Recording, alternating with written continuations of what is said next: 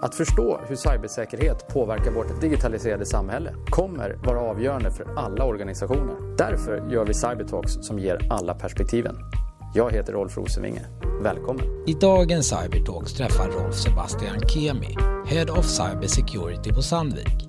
De pratar om hur man exekverar i en global organisation och hur OT kan vara en möjlighet för säkerhet att komma närmare affären. Hej och välkomna till ett nytt avsnitt av Cybertalks. Ehm, den här veckan har vi med oss Sebastian Kemi från Sandvik. Välkommen! Tack! Du är Head of Cybersecurity på Sandvik. Eh, det ska bli jättespännande att höra både lite om den rollen men mm. också tror jag att vi har en spännande stund framför oss att prata om eh, så att säga, cyberfrågan mycket bredare än bara, bara Sandvik och det ska bli spännande. Men kanske för lyssnarnas skull också en, först en kort intro till dig. Eh, var kom intresset från cyber? Vad är rollen idag? Lite så. Intresset för cyber kom egentligen under tiden jag jobbade med Merchants and Acquisitions. Det spänner ju väldigt mycket över affären som man har inom ett bolag. Hur man agerar, hur man jobbar. Och det var enormt intressant att se större än själva IT-frågan, hur det påverkar. Sen kom en finanskris, monterades ner, man köpte inte så mycket bolag, var tvungen att hitta en ny roll. Vad, vad hittar man som man kan få den insynen i? Eh, så 2008 eller 2009 där, då hoppade jag över till säkerhetsfrågan.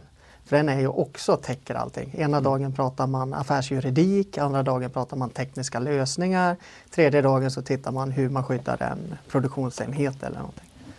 Så det är väl där, där jag gillar just att man är inne i de olika affärsenheterna. Men så vad är, vad, vad, är din egen bakgrund från början? Ehm, alltså, det låter som en finansiell bakgrund om man har jobbat med M&A. Ja, det kan man ju tro, men jag är gatans pojk skulle jag mm. säga. Jag kommer ju tidigt. Jag lärde mig läsa genom att läsa annonser på datortidningar. Så jag kunde köpa min första C64. Tjatade till mm. med den när jag kanske var sju år. Mm. Sen kom jag in på PC-tiden när man började skolan. Så jag är helt självlärd. Så mm. direkt efter gymnasiet så flyttade jag ner till Stockholm. Tog en konsultroll på dåvarande Q-branch. Skulle aldrig flytta tillbaka till Sandviken, aldrig jobba på Sandvik. Jag höll mig i sex år. Sen var jag inne på Sandvik igen. Mm. Kom in på, eh, på server operations då. Men därifrån så studsade jag vidare till Merchants and Acquisition. Då. Så ingen finansiell bakgrund, ingen akademisk bakgrund utan eh, fått lära mig den hårda vägen. Samtidigt tror jag det har varit just det som har gjort att jag har kanske skapat den här förståelsen för, för affär. Man har behövt satt sig in i hur fungerar det för att kunna omsätta det i, i praktiken. Mm. Nej, men, och det där tror jag vi ska återkomma till och också någonting som jag har pratat med andra om i andra avsnitt. Just det här liksom, hur får man Alltså det här behovet av kanske crossfunktionella bakgrunder, alltså att man behöver teknikerna, man behöver kanske ekonomerna, man mm. behöver eh, de som är självlärda, man behöver analytikerkompetens och det tillsammans bildar ett lag och det, det tycker jag är ganska häftigt. Vi ska prata mer om people som fråga. Eh, men Sandvik då, det är ju en av våra liksom, Sveriges största och kanske mest kända koncerner och också en global verksamhet. Mm. Och det är jag såklart nyfiken på hur, hur bedriver man ett säkerhetsarbete i en stor global koncern? Jag tror det är viktigt att förstå Sandvik är ju mer en koncern. Så vi består av egentligen tre helt skilda affärsenheter. Ena kommer den traditionella stålindustrin, vad vi kanske främst är förknippade med. Eh, den andra delarna är ju liksom bearbetande skärningar.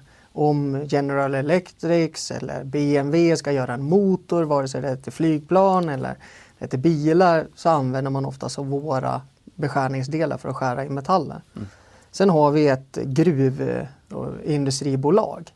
Så det är tre affärsenheter som är vitt skilda, styrs väldigt olika, hamnar i olika konjunkturcykler. Så, så vi på säkerhet är ju egentligen placerade mitt i det här. Och när man ska styra en sån här verksamhet, få influering, vara med i affärsenheterna så bör man hitta de här olika stakeholdersna. Var når det ut? Hur bygger det det?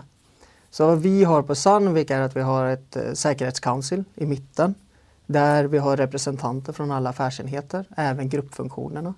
Där vi håller ihop eh, strategiska frågor som sen då trillar ner i det taktiska lagret där vi kör saker. Just det. Så det är sättet vi håller ihop det, försöka ha en decentraliserad modell där man jobbar på, på någon form av gemensamma inriktningsbeslut.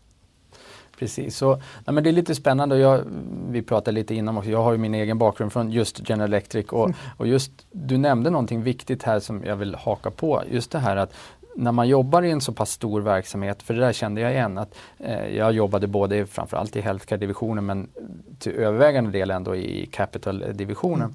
Vitt skilda och just som du var inne på, det är det jag vill haka på, i olika konjunkturcykler. Mm. Så det fanns ju divisioner som gick jättebra där man ibland då kanske hade ganska mm. lätt därför att de kunde bära lite ökade kostnader om det var det. Och så fanns det divisioner som hade det jättetufft konjunkturläge just då där man var väldigt picky med nya kostnader och så vidare.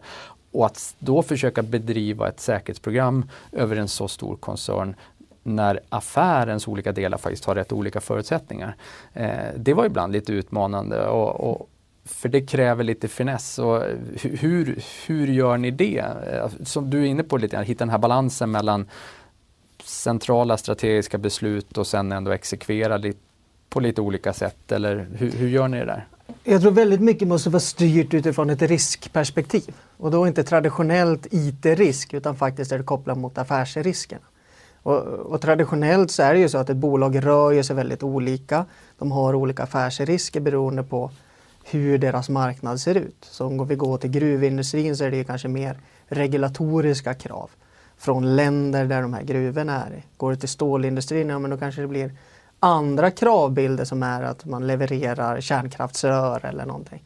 Och där behöver man ju hitta sätt där man sätter en strategi där man jobbar för hur ska koncernen agera, vilka affärsrisker är vi villiga att acceptera, vilka vill vi mitigera eller någonting och sen trickla ner de här och kunna ha det i olika faser.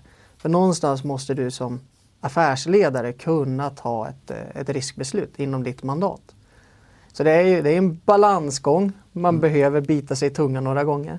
Samtidigt är väl det som är det, det roliga att jobba inom Sandvik-koncernen just. Att eh, vi behöver förhålla oss till så många olikheter. Mm. Och sen tänker jag, du var, jag tycker det är spännande och du, du var inne på några andra grejer också det här kring Alltså för det är så jag tolkar det egentligen, eh, alltså behovet av vikten som i våra typer, alltså CISO-roll om vi använder det som, som eh, samlingsbegrepp, av att förstå affären och att kunna spela med de stakeholders mm. på affärssidan. Eh, jag tror själv att det är helt avgörande. Eh, men är vi bra på det generellt sett? Generellt sett så tycker jag säkerhetscommunity blir väldigt mycket säkerhet för säkerhets skull. Vi ser alla möjliga problem. Vi har svårt att omsätta dem i hur det faktiskt påverkar affären. Det är ju så att eh, Sandvik som bolag bedriver ju inte världens säkraste affär. Det är inte det vi säljer från IT-sidan. Däremot så vill du leverera produkter och hur kan IT och sedermera också säkerhet stödja den delen? Och vi måste börja tänka med ett business mindset när du ska leverera ett skär eller någonting så kommer du alltid att behöva ta affärsrisker. Säkerhet behöver vara en del av dem. Inte att vi kommer att och kriga på och säga ja men du har faktiskt en sårbarhet, ni måste stanna hela projektet och skjuta det här i sex månader. Ja, men då kanske bolaget har tappat sina inkomster så vi faktiskt kan finansiera ett förbättringsprojekt inom säkerhet. Så det är, ju, det är en balans att våga omsätta det och jag tycker återigen, säkerhetscommunityt blir väldigt mycket svart och vitt. Vi har svårt att förklara vad det här innebär på affärssidan. Samtidigt som vi blir lätt frustrerade när de inte förstår den tekniska biten. Så här är ett gap vi behöver jobba med och, och faktiskt eh, stänga. Ja, jag tror att det är helt sant och det speglar väldigt väl många av de diskussioner som, som vi är i och jag kommer ihåg ju också själv från när jag var CISO. Jag, jag möjligt att jag har nämnt det förut i Cybertalk, men en av mina favoritchefer som jag hade som var, som var VD, när han anställde mig så, eh, så sa han att bara så att du vet att det du kommer bli mätt på det är time to yes, inte time to no. Så det, det, det hjälps inte att du är snabb på att säga nej. Jag är intresserad av, av någon som kan säga ja, givetvis fortfarande liksom med respekt för uppdraget att, att leverera säkerhet. Men det är det som är uppdraget, att hitta sättet att hur kan vi fortsätta göra affärer och utan att få en massa liksom, stopp i, i vår utvecklingsprocess och, och, och, så vidare. Och det är det som är ditt jobb som CISO. Känner du igen det, det sättet ja, men, att... och jag tror det är jätteviktig. Säkerhets roll är att säga ja. yes. Utifrån att du har de här tre olika vägarna du kan gå. Det innebär olika, du måste ta olika riskaptit i dem. Mm. Säger du som säkerhetsavdelning nej, det här kan vi inte göra. Då bör man kanske se sig om och göra någonting annat. För man måste förstå att bolagen existerar för ett annat syfte. Mm. Men det är, det är en svår balansgång. Ja det är ju det och det är väl kanske också det som är mycket av uppdraget egentligen att hitta den där balansgången. Att liksom, vilken kulle är det jag ska stå och dö på för att hålla min princip? Eh, Och det är förmodligen rätt sällan eh, eh, man ska göra det. Och, och i, i övrigt ganska mycket handlar just om att hitta den där. Liksom. Så, så hur kan vi på riktigt liksom, möjliggöra affären? Ja, och jag tror det är också viktigt för oss som jobbar inom säkerhet att det inte är vi som accepterar risken. Utan om vi däremot förklarar, ja men du har de här tre möjliga vägarna. Det har olika förutsättningar, det har olika risker.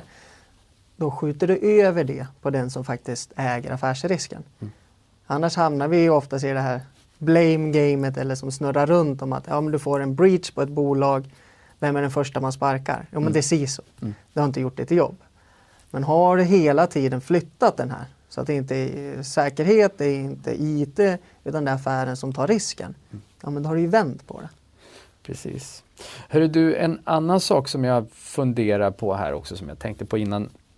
Eh, Just alltså ett, ett bolag och en koncern som Sandvik så tänker jag ju mig att ni måste ju vara ett jättebra exempel på liksom hela den här Industry 4.0 förflyttningen eh, som, som började dyka upp på PowerPoint slides för väldigt många år sedan liksom hos eh, tänkarna men som ju faktiskt någonstans vi är mitt uppe i. Eh, hur, hur mycket påverkar det er som koncern men framförallt kanske också dig och, och säkerhetsteamet?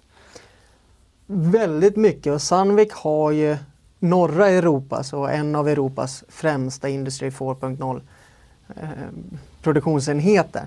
Den ligger ju alldeles utanför Stockholm här i, i Gimo. Så den är ju liksom bleeding edge när det kommer till det området. Så att där behöver vi vara med när man konverterar en fabrik till det. Det blir väldigt mycket sensorer, det blir väldigt mycket analysdata, det blir robotinterface och så vidare. Så det skapar ju en typ av säkerhetsarbete. Men de facto så behöver vi förhålla oss till den andra sidan där vi fortfarande kan hitta eh, enheter som har ett gammalt token ringnätverk, man har en gammal mainframe eller någonting. Så vi spänner ju väldigt långt i den här delen. Och framförallt så hamnar vi också i situationer där man vill digitalisera eller driva det här mot, mot väldigt gamla maskinhårdvara eller styrsystem. Så att, ja, det är ju en, en problembild. Samtidigt så tror jag man, man måste försöka begränsa också området. Precis, och så tänker jag som betraktar utifrån att det kanske också är en jättebra möjlighet för säkerhetsfunktioner i till exempel tillverkande bolag att, att man ska se som en möjlighet att verkligen komma närmare affären. Nu är det inte så att säga inom citationstecken bara säkerhet på interna IT utan nu flyttar vi liksom ut vårt arbete ännu närmare affären. Är det så det funkar hos er också? Ja, det är väldigt mycket så det funkar hos oss och där vi ser där vi lyckas väldigt bra så har vi ju säkerhetsavdelningen jobbat väldigt mycket i en rådgivande roll. Där man går ut och pratar, ja vi förstår att ni vill göra det här, kan vi vara med tidigt så kan vi liksom vara med i de här besluten för att hantera det. Ofta så kommer man efter ett tag fram till en, en dialog, ja men säkerhet eller IT, kan inte ni köra det här åt oss också? Så har man vänt på den här istället för att ha ett traditionellt IT eller OT eh, internt i organisationen. Och det är för båda, båda sidorna måste förstå varandra. För de börjar gå ihop mycket mer. Och de har liksom interface, eh, ena sekunden så sitter du i en produktionsenhet. Men vart skickar du analytics-data? Jo men det går in i en IT-plattform, i en målmiljö som passerar hela infrastrukturen. Så man har beroenden och man behöver ha förståelse. Och det där tycker jag också är spännande det du säger egentligen att eh, som jag vill plocka upp också för där tror jag att det finns mycket att göra att eh, ibland, min uppfattning, tenderar vi som säkerhetspractitioners att vara, vi, vi är ganska eh, styrande, kravställande, kontrollerande. Och så riskerar vi att tappa det som du just sa, den, den rådgivande rollen. Men genom att egentligen skjuta ut några av dina mm. practitioners ganska långt ut eh, nära affären och jobba som råd, interna rådgivare mm. egentligen. Så precis som du är inne på, för det är så jag tolkar det i alla fall, så, så får du trusten att egentligen sen också kan ni vara med och köra det här och då har du någonstans kunnat hämta hem det och ha mycket bättre möjlighet att sen faktiskt ha kontroll så, så det blir just det här, det blir ett genomgångsled som skapar den här nödvändiga trusten till affären. Att ja, vi förstår varandra och då får man också uppdraget sen att, att köra och då har man också möjlighet att faktiskt lyckas med sitt eget uppdrag. Så det är ett ganska, ganska spännande sätt att, eh, att leverera säkerhet på. Att börja ja, men, i rådgivningsändan. Ja, jag tror att det är väldigt viktigt att vara där. För att komma och trycka på ens åsikter på någon har väl aldrig lyckats, vare sig det har varit religion eller politik eller IT-säkerhet i den frågan utan man behöver ju få folk att faktiskt inse värdet av det, vilja följa en. Och kommer du med ett rådgivande där man faktiskt försöker hjälpa dem att slutföra sitt mål så kommer det oftast en större förståelse på vägen mm. också. Och du har möjlighet också att influera åt vilket håll du vill att de ska gå. Sant. Ja, spännande. Um, och som jag tror att vi delvis har varit inne på också att så att säga, då, då, har vi, då har vi ett, liksom ett eh, trust och relationsskapande ute mm. med affären som sen leder egentligen till att, att, så att säga, även IT får ett större uppdrag att drifta och, mm. en, en, massa saker. Och då tänker jag också som som det alltid är så är det otroligt viktigt att få samspelet med IT att fungera. Att man inte blir den här liksom som står och kastar handgranater över tennisnätet till varandra. Så, så hur, hur har du jobbat med det? Alltså att, att, man, att man känner sig i samma båt? Jag är lite lyxen att jag egentligen har två roller på Sandvik. Så jag har ju min säkerhetsroll. Där jag kör egentligen alla säkerhetsteamen under mig. Sen har jag även CTO-rollen på IT-bolaget internt. Mm. Vilket då gör att jag är cross-functional i princip alla tjänster vi levererar. Och då kan jag ju liksom tidigt fånga upp saker som kommer från IT-världen, vad man vill göra, bolla över dem mot, mot säkerhetsskrået. Hur ska vi göra det här för att aligna liksom policies, best practices, hur, återigen även inom IT, hur gör vi det här på ett, eh, på ett riskmedvetet sätt? Så då kan man liksom hålla på att styra de här. Så att eh, det mesta som händer på Sandvik brukar någonsin trilla upp på, i någon av de här rollerna. Mm. Och då kan man ju jobba väldigt mycket cross-functional och också starta det just som en, utifrån en rådgivningsroll. För jag tror så fort du börjar köra med pekpinnar så har du problem att skapa frustration och folk vill de kommer inte ens att öppna om det. Mm. Och det spelar ingen roll om du, om du går till ett nätverksteam eller om du går till ett klientteam och så säger att ja, du ska använda programvara Y eller programvara X. Bara att du gör det istället för att öppna upp. Ja, men, ni, ni har, valet ligger hos er men ni behöver förhålla er till de här principerna. Mm. Så har det skapat också att, att folk tänker till de blir medvetna om det, de förstår att de får göra beslutet, man blir engagerad i det. Men du vet också att det kommer med en viss kravbild. Mm.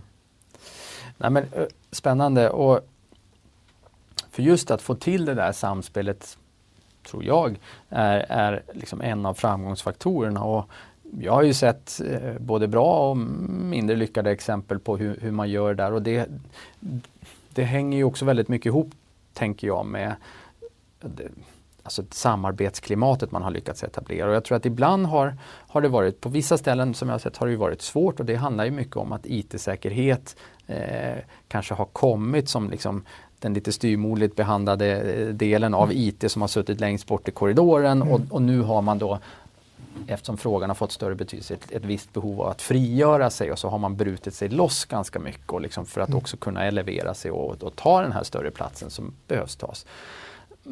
Men att nu någonstans, om det har skett, så måste man liksom kroka tillbaks och, och bli laget igen på något sätt. Fast lite mer som jämnstora brorsor på något sätt. Och det var precis egentligen det beslut vi tog på, på Sandvik för ett antal år sedan. Det var att ta med oss säkerhetsavdelningen in under IT-leveransenheten igen. Mm. Just för att tidigare kunna vara med och påverka de här dialogerna. För det var väldigt mycket pekpinnar åt båda hållen. Mm. Man kom inte framåt, det var frustrationer i det. Så där har ju vi, vi valde det beslutet att flytta in det igen. Just för att få närheten. Sen har ju det andra problem som kommer upp med sig men överlag så tycker jag det är det är nog framtidens melodi igen. Det måste bli i, i den vanliga operations eller vanliga IT-enheten. Sen är ju frågan hur stora SAC-team ska vi ha? Vad ska faktiskt vara inne i de olika IT-teamen? Mm. Det är. Men, och det, det, det är ju en av, tycker jag, en av sakerna som också gör det är så spännande, alltså hur vi faktiskt exekverar. Och mm. menar, lite som du är inne på, jag tycker många gånger så, så, så, så kommer vi ganska snabbt ner i vilka tekniska lösningar, vilka tools ska vi köpa och så vidare. Men vi glömmer ibland att prata om de här olika exekveringsmodellerna och det är inte så att det finns bara en som funkar. Ska man vara en del av IT-drift eller ska mm. man vara eleverad och rapportera själv till CFO eller CEO eller på samma nivå som CIO. Och det, det, det finns inget det finns inget standardsvar som funkar för alla utan jag tror att det viktiga är att hitta sin organisations bästa exekveringsmodell där vi får saker gjort och får ett bra samarbetsklimat så att vi kommer in i frågorna vid rätt tid. Och det kan säkert se olika ut. Men att just faktiskt ta den där diskussionen tror jag är jätteviktigt. Ja, och faktiskt vara öppen för att förstå hur fungerar det här i mitt mm. bolag. Jag tror de flesta man pratar med inom säkerhet pratar väldigt mycket om mandat. Men mm. har vi mandat till det här? Skulle vi ha lite mer mandat så skulle vi kunna göra det här. Men mandat för mig är liksom inte en position i organisationen eller en titel utan det handlar väldigt mycket om på vilket uppbyggt trust har du inom den. Mm. Vill folk faktiskt förstå dig? Vill de följa dig? Det är liksom någonting man har förtjänat på sin resa. Så åter tillbaka till den här rådgivande rollen, du måste bygga upp det. Mm. Sen spelar det inte så stor roll vart du sitter. Du kommer liksom att, att få den möjligheten i alla fall. Och där tror jag vi måste inom säkerhetscommunity backa av lite grann. Det är inte mycket lättare att sitta på i en ledningsgrupp och trycka ner saker utan du kommer ha samma problematik där. Kanske ännu mer. Mm. Sant. Um, några andra saker som jag funderade på, det, det blir nästan oundvikligt eh, nu när vi spelar in här i januari, eh, inte så långt efter liksom, den stora SolarWinds-incidenten. Eh, och så jag är, vi behöver inte prata liksom, om eh, detaljer kring olika företagsexponering eller inte, men mer, jag, jag är intresserad av din syn på supply chain breaches som koncept. Liksom. Eh, min tanke är ju att det har funnits länge. Nu fick vi en väldigt stor som fick upp det på radarn för alla. Eh, men hur ska, vi, hur ska vi förhålla oss till det här? Och, och, generellt sett, är vi, är vi bra eller inte på att kontrollera tredjepartsrisk? Eller har vi haft fullt upp med att försöka greppa första partsrisken, det vill säga vår egen organisations exponering? Jag tror man blir kanske lite väl naiv inför den här situationen ja, men det är bara att gå inom IT-enheten. Man köper enormt mycket verktyg, man vill enabla nya funktioner. Man köper gärna små fina tools för att göra saker. Hur kontrollerar vi efterlevnaden? Mm. Men oftast har det varit det här man skickar ut ett assessment. Sen kom data privacy, ja men man gör data privacy assessment på dem eller agreement. Men vad säger det egentligen? Mm. Men jag tror att problemet har funnits väldigt länge. Jag tror vi kommer att få leva med det. I alla fall under våran livstid kommer man nog liksom inte by design att få ta hand om det. Däremot så behöver man hitta de här mekanismerna hur man styr det. Kanske mer liknar det med hur man hanterar eh, screening av personal, hur plockar du in folk inom en rd enhet eller vice versa. Du måste hitta nya metoder på det. Jag menar samma problematik har du ju haft om någon har kunnat bärt in en kamera på en enhet, fotat av den och tagit ut informationen. Vi behöver ju hitta de här kontrollmekanismerna hur vi ska göra det. Men lätt är det ju inte. Men har vi varit, du var inne på lite, eh, jag tror du nämnde ordet naiv, men eh, har vi varit liksom lite sent på bollen som säkerhetscommunity att, att liksom öppet för oss själva erkänna att det här är en ganska stor del av vårt totala problem som vi är här för att lösa? Jag tror säkerhetscommunity har missat det, att vi har varit väldigt duktiga på att kontrollera så här, ja men är det någon misskonfiguration? Har vi en känd sårbarhet? Är den här exponerad externt eller någonting? När det kommer till den här typen av legitim programvara som faktiskt kan ha blivit breachad innan den kom in. Så ja, vi har duckat för den mm. delen eller missat bollen kanske helt och hållet. Mm. Så att eh, det kommer nog vara en stor ögonöppnare för många enheter. Liksom, hur gör vi det här? Och var, då, då blir ju följdfrågan naturligt, så varför har vi gjort det? Och jag har en liten hypotes. Eh, och jag är såklart, Låt höra. såklart nyfiken på om, om, om du tror att det har någon merit. Liksom. Men kan det här, och jag, vet, jag har inte svaret men det är min egen Kan det här då, att vi har missat den här bollen lite grann? För jag tycker någonstans att vi kanske har gjort det. Del, eller, och en del har missat och en del har, har eh, kanske tänkt på det men inte liksom haft kraften att exekvera på, på den här risken eh, fullt ut tidigare. Men har det möjligen att göra med att vi, vi till del som community fortfarande har levt kvar i den här liksom, eh, perimetertanken att liksom vi skyddar vårt företag genom, genom att få upp perimetern och så inom situationen glömde vi lite grann att perimetern inte riktigt finns längre. Därför att vi har så många eh, integrationer och tredjepartsprogramvaror och allt möjligt som vi har tagit in och öppnat upp och vi har sourcat så mycket mer än vad vi gjorde förut och så vidare. men jag tror vi fortfarande många gånger lever kvar i det här perimetertänket. Mm. Precis som om man hade vallgravar och mm och liksom höga liksom murar runt ett samhälle. Men det är ju som du säger, även på den tiden, det var väldigt lätt att ta sig innanför muren. Vi behöver liksom titta på det här, hur gör vi det? Och där kommer ju den här kontinuerlig riskassessment. Man gör det inte en gång utan du måste faktiskt följa upp där och hitta ett systematiskt sätt att arbeta på det. Och kollar man just inom industrin så har du väldigt mycket produktionsenheter som köper in produktionsnära system som kanske ska leva under 20-30 år innan en avskrivning. Mm. Så där kommer du att behöva liksom kontinuerligt göra uppföljningar på det här. Inte ett one time. Nej. På.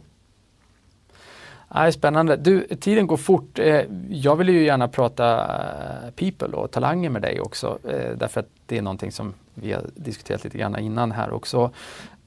Och det finns ju en global talent shortage i brist på ett bra svenskt ord här eh, och beroende på vem man frågar mm. så är det en eller miljon eller två miljoner globalt som, som saknas. Så, hur, hur jobbar ni med att hitta rätt talanger till, till Sandviks säkerhetsorganisation och behålla dem och utveckla med dem som är på plats. Så, eh, vilken approach har ni tagit till liksom, people-frågan?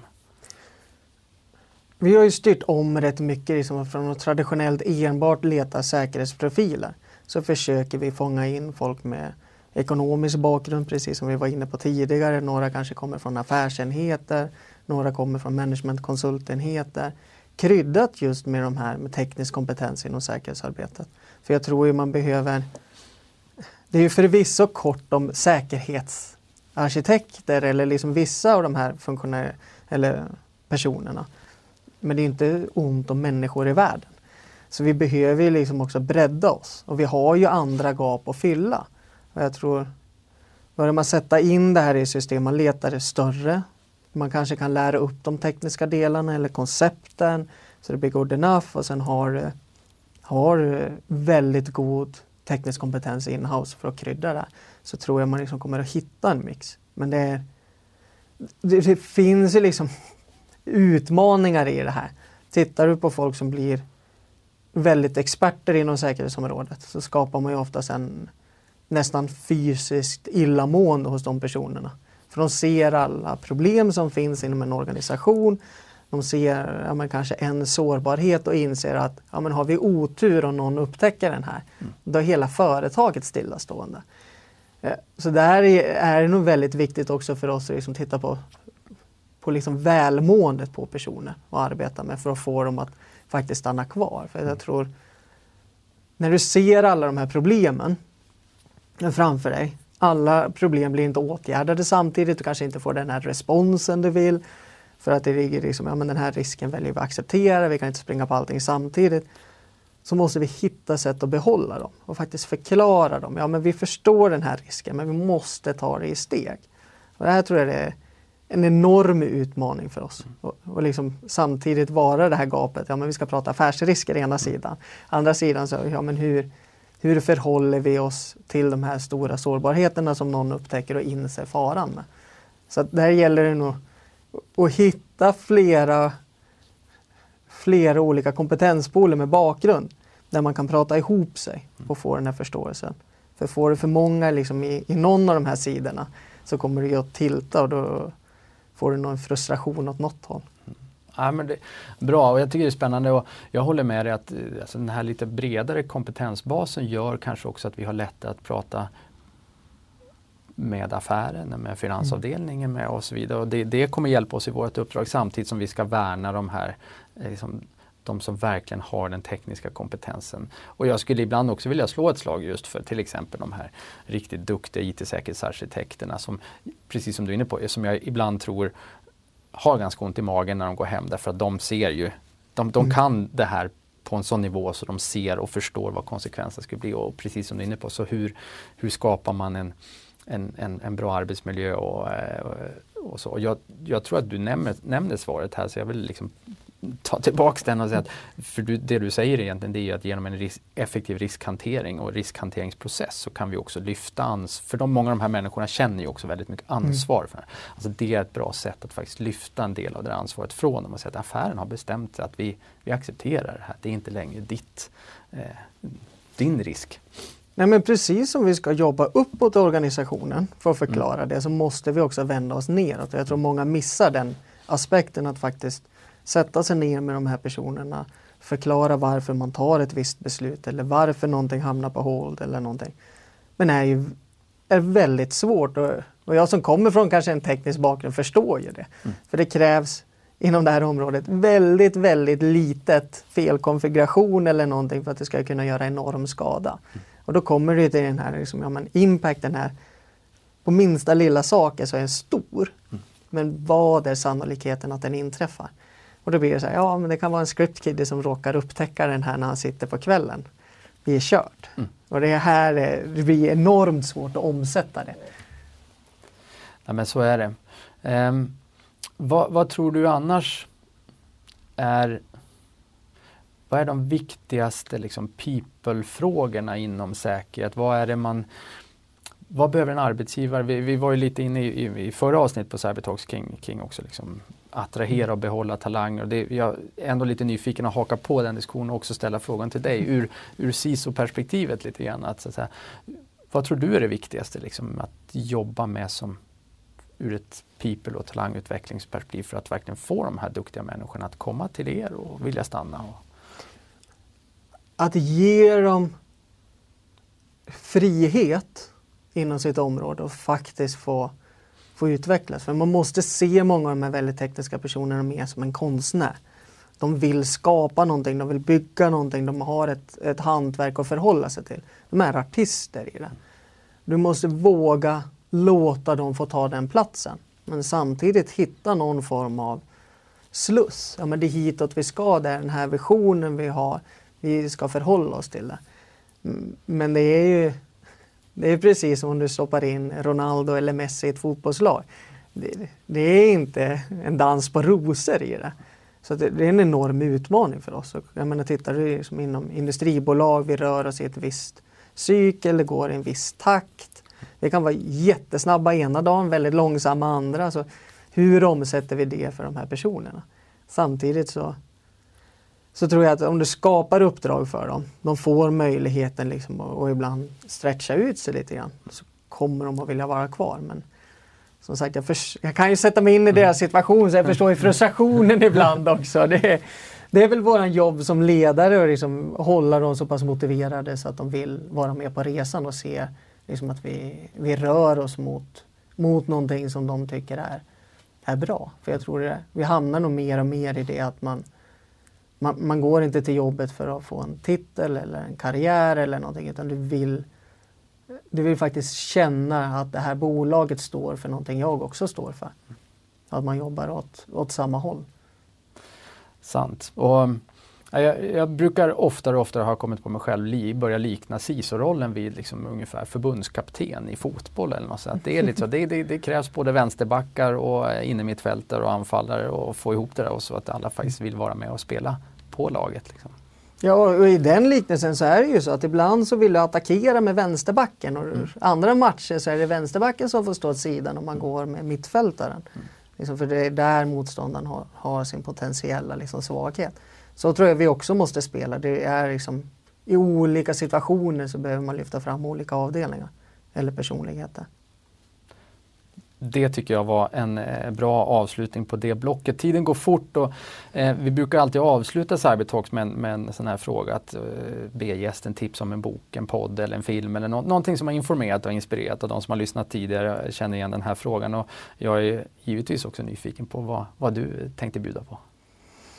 För att se tillbaka lite grann till det här affärsperspektivet, till people och så vidare. Så min rekommendation är boken Good to Great hur, företag, hur vissa företag med sina peer, eller mot sina peers har kunnat ta en enorm resa av utveckling. Och mycket handlar om att gå tillbaka till det här, ja, men vad, vad för personer har jag med i mitt team? Hur bygger jag det? Är vision det viktigaste eller kommer det av sig själv ifall du har, har ett starkt team och så vidare. Jag tror att den boken är bra att komma tillbaka till. Man kan läsa den med fem års mellanrum så har man gjort sin, man har skapat mer erfarenheter, man suger in andra delar i det. Så det är, det är mitt tips till alla CISOs att, att förstå den. Jag har faktiskt också läst den och kan bara skriva under på det. Uh, good to great helt enkelt. Mm. Du Sebastian Kemi, Head of Cybersecurity på Sandvik. Det har varit ett nöje att få prata med dig här på Cybertalks. Tack detsamma. Och till alla lyssnare, until next time. Podden är ett samarbete mellan Cyber Insights och Orange Cyber Defense och spelas in och klipps på Media.